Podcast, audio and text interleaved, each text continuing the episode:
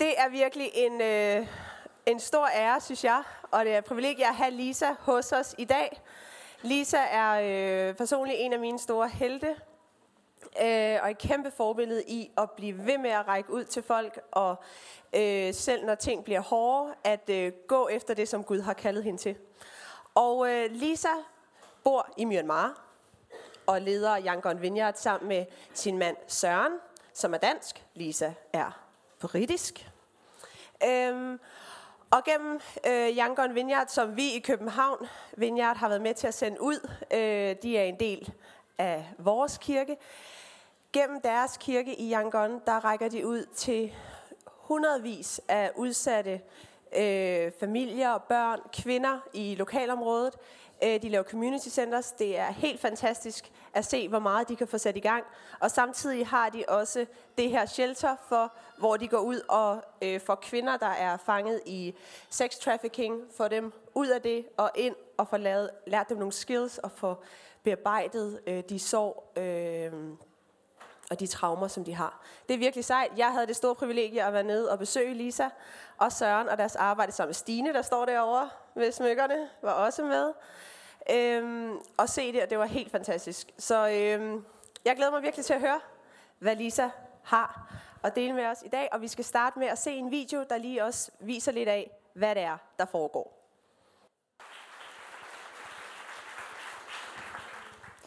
Yeah, good morning, Copenhagen. You will, you will have to excuse me a little bit this morning because my I'm feeling a little fragile.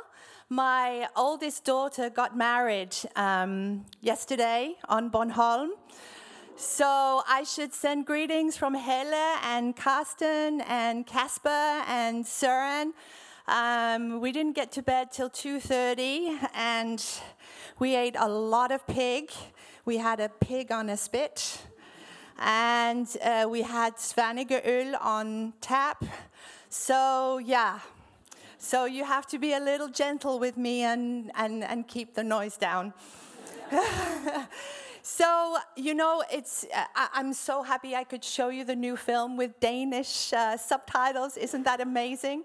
Um, that was Casper's wife that sat for hours doing, doing that. So it's great that um, you can see it also in Danish. And, but actually, you know, I, am not going to talk so much about the work today.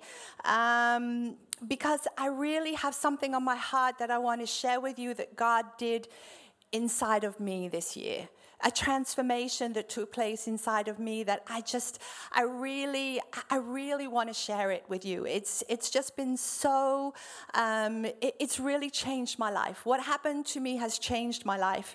Uh, and you know, sometimes that happens. We do the work, we, we, we go out, we, we have Christian ministry, we, we give, we input, we invest, and then sometimes God just comes along and does that internally inside of us that is just so special and life, life transforming. So I want to start, you know, by I, I have had actually uh, my daughter. She married an Englishman in good keeping with our family tradition. Soren he married a nice English lady. Now our daughter has married a nice English guy, and uh, you know we will. Um, yeah, we so we had to have a wedding also last Saturday in England. So we have had a double whammy wedding, and we have just had one whole week of feasting and eating and drinking. And it's been, yeah, it's been really great. Feasting time is really, really great to share with you this morning, and that's the time of fasting. There is a time of feasting and there is a time of fasting. And believe me, I'm ready for a time of fasting. So, fasting for me is, is always so fascinating. I find it very fascinating. And my experience is that it's not a popular spiritual discipline in the West. Am I right? It's not like super, super, yeah, like you don't see people saying, yeah, I'm gonna fast and I'm gonna like do, do this. It's more like we have a party, we hygge, we eat. We don't like have a fasting meeting. I don't know how the Thursday night, next Thursday night would go with Martin if he just announced there would be a DJ, but everyone was fasting. Maybe not so popular. So, but you know, fasting is really interesting because it's a spiritual mystery. A spiritual mystery. There is something inside of fasting that I think we are not fully understanding. We are not fully investing in. And it's, it's, it's really sad because there's so much about fasting in the Bible, and there's so much that, that actually backs up that fasting somehow somehow, because it's a mystery, fasting somehow increases power in prayer.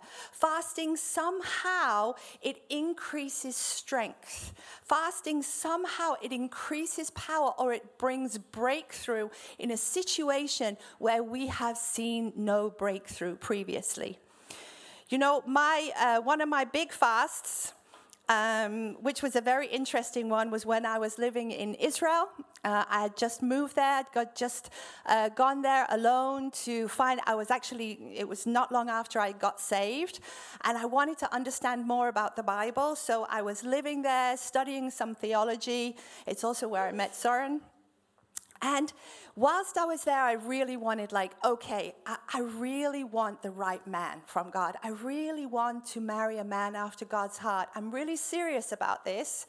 And I had been reading in the Bible about fasting. And I thought, okay, I'm going to make a kind of like fast that is um, like a Daniel fast. So I am going to eat beans for three months. So that's how it began. I, I didn't realize there were so many different kind of beans. there really are a lot black beans, broad beans, chickpeas, peas, mung beans, uh, black-eyed peas, so many different kind of beans. So what I did was I was boiling them daily, eating them three times a day and drinking water. Right? I was not very date friendly during that time. Because, you know, beans, it tends to affect the digestion and gives you quite a lot of air. so I was hoping nobody would invite me out for a date uh, during that time. But you know, the other thing, the other thing that I was fasting for was not just a husband. I'd also been told medically that I wouldn't be able to have children in the future, that there was something wrong with my womb, and that you know it wasn't, it wouldn't be possible to have children. So those two things were like really a part, a big focus of this fast. I want a man after God's heart, a man that I can serve you together with, Lord, and a man that will love you uh, and that we can stand together in ministry. And I also, Lord, I ask you that I can have children together with this man. So these three months, they went very, very slowly, but I continued to, to press in. And towards the end of the, um, towards the end of the fast, God faithfully spoke to me and actually gave me a picture of Soren uh, in my mind. We knew each other from the church. He was a good friend of mine. That this was the man that God had prepared to be my future husband. And I went and had a little chat with him about it just to kind of like test out, you know, whether he was at all interested. And uh, it turns out he was. And um, we started to date after I finished the bean fast. and we were married within three months. And not only that, but we had a honeymoon baby. Israel, our son, is a honeymoon baby. He was conceived on our honeymoon.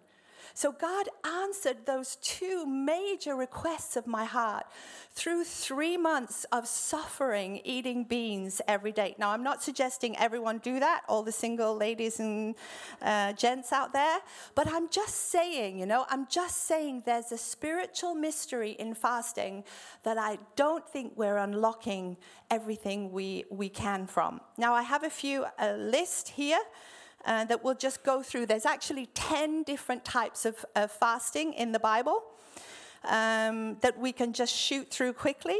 We have the three day fast in the book of Esther and also in the book of Acts. And the purpose of the three day fast is to seek God in a time of crisis and trouble. And then we have number two, the Daniel fast that I normally, not three months, but it's normally 21 days and it's in Daniel 10. And it's like eating no pleasant food no bread, no pasta, no meat, no sugar, just basically vegetables, beans, um, vegetables, fruit, and water. Nothing like exciting at all. No nice uh, um, Danish pastries.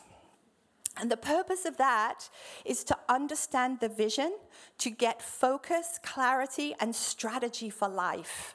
That's exciting, right? I mean, we're looking for that. Some of us are like really looking for what is our life's purpose? What is our direction? Where are we going? What does God want from me? And yet, in the Bible, here, there's an opportunity for a 21 day fast that actually gives us that. Again, the one day fast in Leviticus 23 and in Jeremiah 20, uh, 36. It's one day set aside each year for self examination and consecration.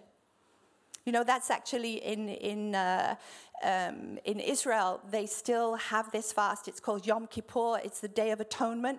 The whole nation fasts. The whole nation, not only food, but also no water.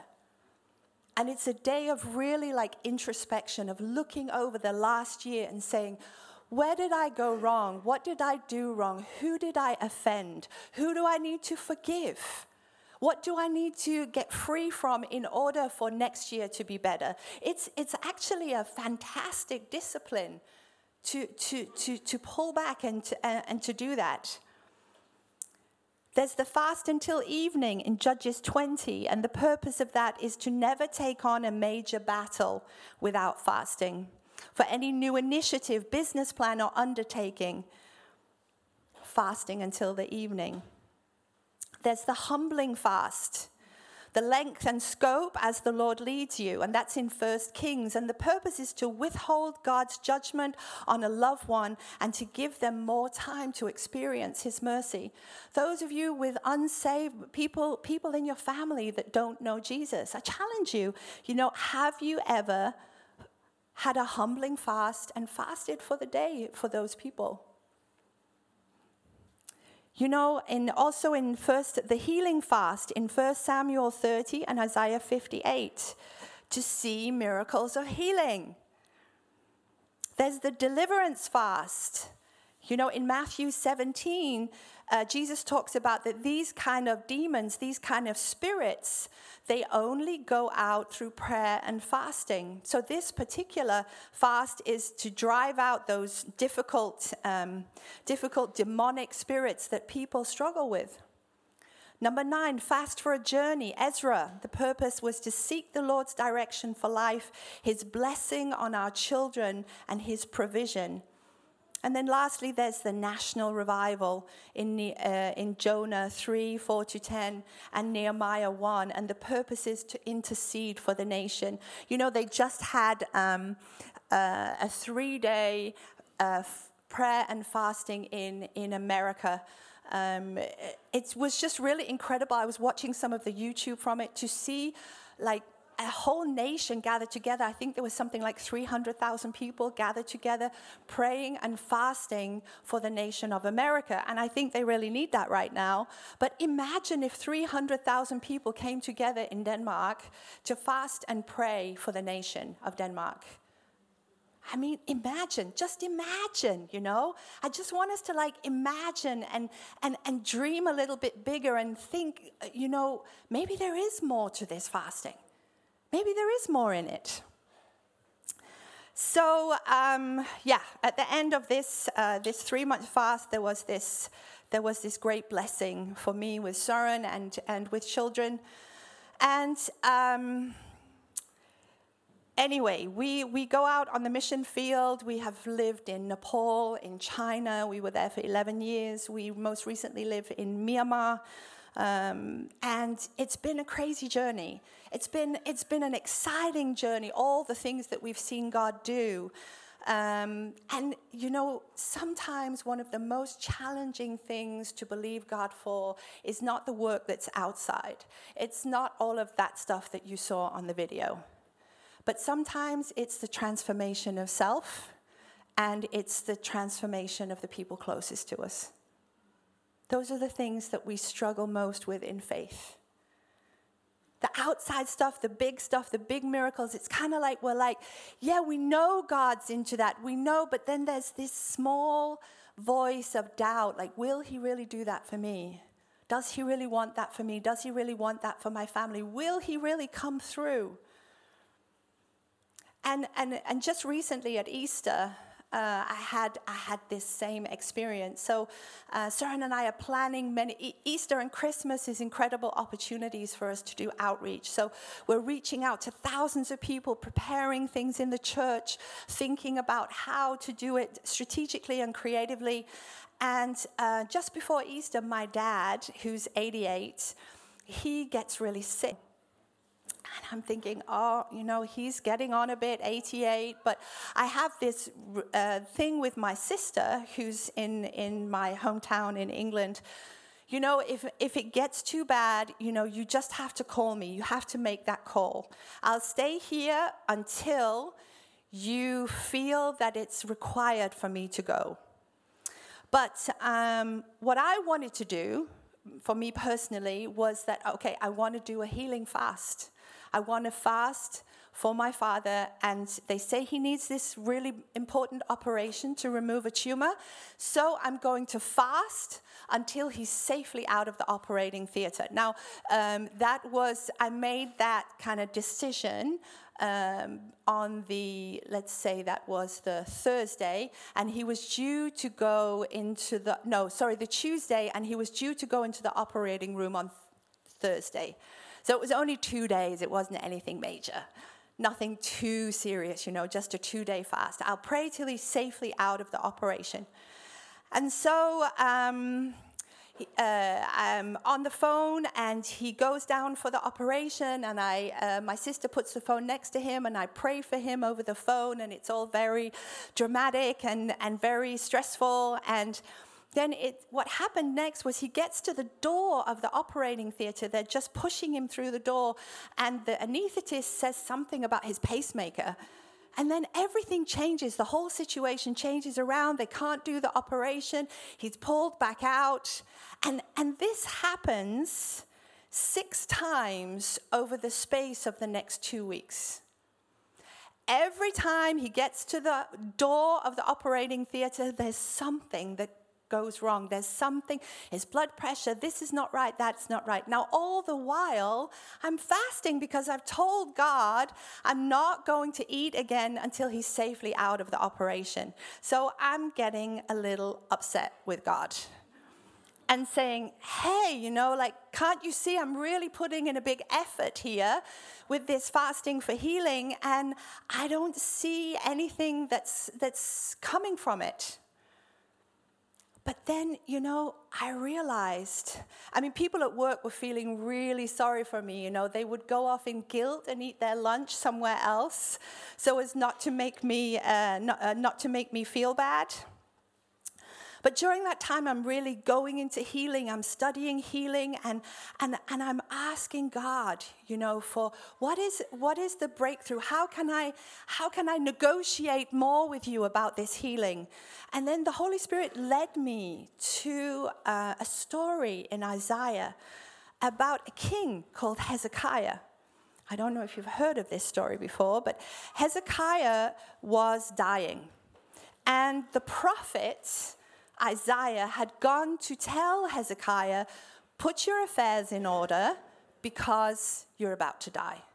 I mean, that's like pretty. I, I, think any prophet in a church today would be thrown out of their ministry if they said that to anybody.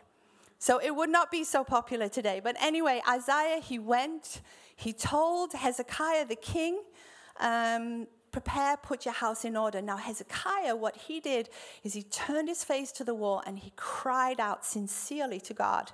And he asked God for 15 more years. He asked him for 15 more years of his life. And um, God granted it to him. God said, Okay, I give it to you.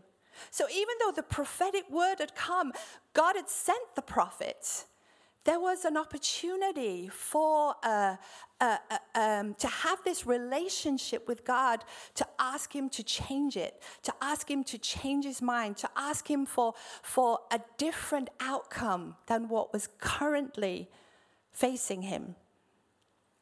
And you know what's really, there's a lot of numbers in the Bible. When we were living in Israel, um, you really understand the power of uh, how different numbers in Hebrew mean different things. And, you know, uh, uh, there's the most obvious ones of three and seven and 12. But not a lot of people know about 15. But 15 is a really, really important number. 15 in Hebrew is actually the number of restoration, repair, and healing. So, so what Hezekiah was asking for was not just an accident of like, oh, I just guessed like 15 more years. He asked specifically for a number that represented healing in, in the Hebrew uh, numbers. And um, so I, I took this story and I was like thinking about it. Mm, I wonder if that would still be possible to like pray this same kind of prayer with God. Now, I didn't have the faith for 15 more years. My dad's 88, you know, but there was something inside of me that was like, my daughter's getting married this summer, and she really want her grandfather to be there. So, Lord, if it's at all possible, could you give him 15 more months? 15 more months so that he can be present at this wedding. In just the totally opposite direction to what I'd prayed and what I'd been fasting for. On Good Friday, my sister called me with that phone call that I'd been dreading. She said, the hospital have asked uh, mom to sign the papers. It's not looking good. They're saying that we have to say our goodbyes. You need to come home. Easter Friday, I'm 4,000 miles away in Myanmar. Impossible to get a flight. Like, really, like everything's booked up for Easter. And I, am just frustrated with feeling so far away, frustrated with feeling I've put an effort in, a spiritual effort in here, God, and the circumstances seem to be going in the opposite direction to what I've been asking and praying and hoping for. But then, then I, I ask God one more thing. Okay, today is Good Friday. Today is Good Friday, and I've received a message of death prepare for death, prepare for the end. But I know that there is Easter Sunday. And this year, Lord, I don't just want to have Easter. I want to experience Easter. I want to experience the power of Easter. I want you to show me. So eventually, I was able to book a very expensive flight. And uh, on the flight of uh, like 15 hours, God gave me a word. As soon as I sat down in the chair, God gave me a scripture. And uh, it's from Romans 8 11. The same power that raised Christ from the dead is inside of you. Oh, I still get like goosebumps when I, uh, when I, uh, I read it again now because it was like, the next 15 hours of flying and changing, this word was just like, it was just, I couldn't get free from it in my head, in my heart. It was just, I was meditating on it. I was think, considering what kind of power is that? The same power that raised Christ from the dead is inside of me, is inside of you. What does that power look like? It's death defying power, it's unlimited power. It's the power that brings a body back from being brain dead. It's resurrection power, it's miracle working power. And then I felt like this challenge am I living out of the truth of that word? Do I really live my life out of the truth of that word? Because I felt so deeply challenged that if I don't, then I need a serious life review. Because then the gospel is powerless And I have nothing to offer people out there, nothing to offer people that are still trapped in the darkness. The same power that raised Christ from the dead is inside of you. Do I live my life like that? Do I tap into that power? Do I believe that that power is inside of me? Or am I like a person who has a house with a swimming pool that I never use? Or one million uh, pounds in the bank that I never spend? Or like a gifted musician that never plays. Or someone with an anointed healing ministry that never prays for people. Deeply like this power. What is the capacity of this power? And how do I need to change my thinking, my actions, my behavior, my words to come in line with the truth of this word? You know, God's word is revelationary. So that means it comes into our head, it hits our brain, it goes to our heart. But then at some stage, if we allow it to, it actually penetrates our spirit and it becomes a revelation. It doesn't just become something you read, it becomes a revelation that is life transforming. When I landed at Heathrow there was one more scripture that, that God had for me.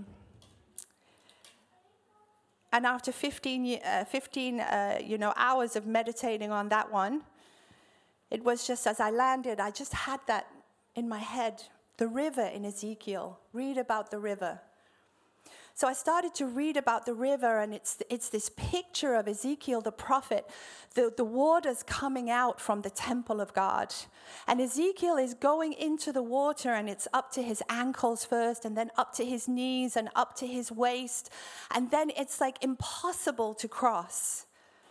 And this picture of this river coming out from the temple of God. And, and in this river, it says in Ezekiel 47, and it shall be that wherever the river goes, there is life. I'm, I'm sitting, I get my pick my hire car up and get ready for the three more hours to drive to my parents' place. Speak to me one more thing and says, You are the river. There is no longer a temple anywhere. You are the temple. Jesus says, We are the temple of the Holy Spirit, and out of us flows the river of God.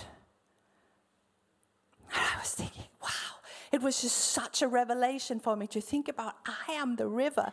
And, and in, uh, both sides of that, the excitement, but also the responsibility of being the river. Everywhere the river goes, there is life. Am I carrying life? Am I speaking life? Am I acting in a life giving way? Do people look at my life and see it as being life giving? Do my colleagues at work see me as speaking life giving words of encouragement to them? Am I life giving to my children, to my husband? Is wherever the river that's in me flowing, is it bringing life? Deeply challenged, driving the car, uh, actually with this reckless love song playing in the background. It was so special for me to, to, to have that song this morning. Tears streaming down my face, like, Lord, I don't think I am. I don't think I am that river, but I want to be it. I want to be a life giving force in this dying world. I want to be speaking life into situations that look hopeless. So I'm psyching myself up to go into that hospital and I'm thinking, I'm going to go in there and I'm going to lay hands on him and I'm going to pray over him because the power is in me and I am the river. The power is in me and I am the river. Driving down and people are looking at me like crazy, like, stopping at the gas station. Power is in me. I am the river. Power is in me. I am the river. And uh, after the three hours, I arrive at the hospital. And uh, they've already told me that my dad is not looking good, that he's also like he's hallucinating, he's seeing soldiers, he's really in a very bad way. But anyway, I, I walk into that hospital room and uh, I see him from a distance and he looked terrible and uh, he's, he's just out of his mind. He's out of his right mind. And the hospital is full, uh, the, uh, there's six other beds in there, but I walk into that room and just so full of, the, of this, these two words. And I lay hands on my dad and I say, The power that rose Jesus from the dead and dwells in me, I release into your body. And I command this sickness to leave you in Jesus' name, and that you will be at this wedding. Because I've asked God for 15 more months, you will be there at this wedding. And I'm like really speaking with all this authority and power, and everybody goes quiet in the hospital ward, you know, including the nurses. People are like, who is this crazy woman that just arrived? I mean, imagine it, you know, like for those of you who have visited people in hospital, that some crazy woman comes in and, and, and starts speaking those things. And nothing changed. Nothing changed. He was still talking about soldiers. He was still looking really sick. His breathing was really label, labored. And I sat down feeling completely defeated. 25 hours of, dry, of, of moving across the world on planes, trains, and automobiles, and, and, and coming to this place and having this revelation and praying for him, and nothing happened.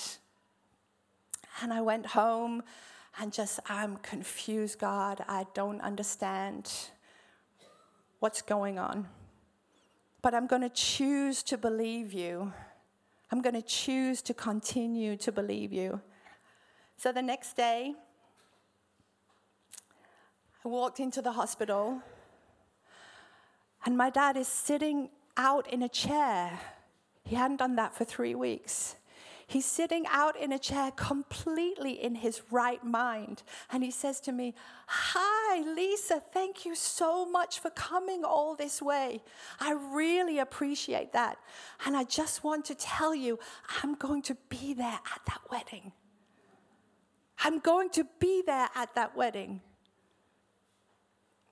And uh, all the experience I'd had with God, this deep revelation, and then to see this miracle, the same power that rose Christ from the dead dwells in me. And if I access it, if I use it, if I believe in it, it can change a situation that looks completely, completely hopeless that I, I, experienced Easter, that from the Good Friday message of death being expected to the following Friday when I was there, my father was discharged from the hospital.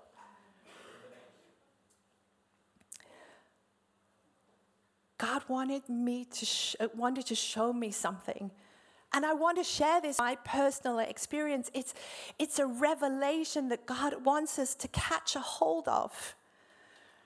If we believe in that power, we can have the faith to move mountains.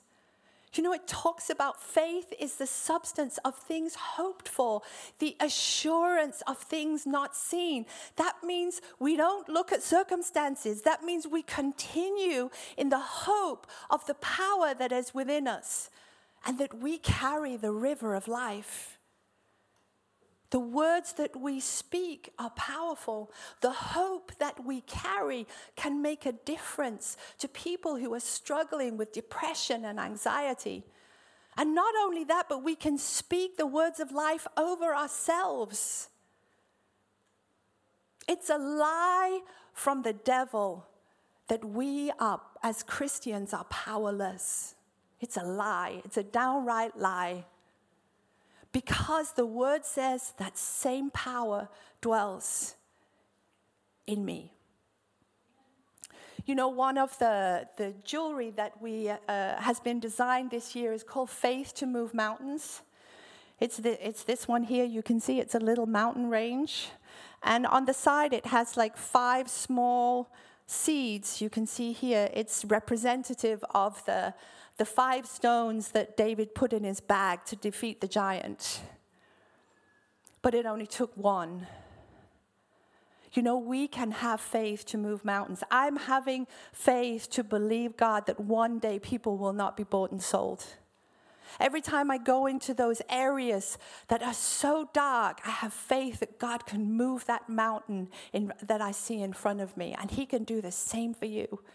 There's some of you sitting here that have mountains in front of you. But I want to encourage you today that same power that David had inside of him to slay the giant dwells in you today. And you, together with God, can move this mountain. The enemy is a thief and a bully. Was anybody ever bullied at school? Put your hand up if you were bullied at school. The enemy, the devil, he's a bully. And he bullies through intimidation. Anybody ever bullied in a relationship? Bullying makes you react in three ways. It either makes you freeze, you become frozen, you don't grow, you don't move like a river, you become like a pond with no flowing water, cut off from life.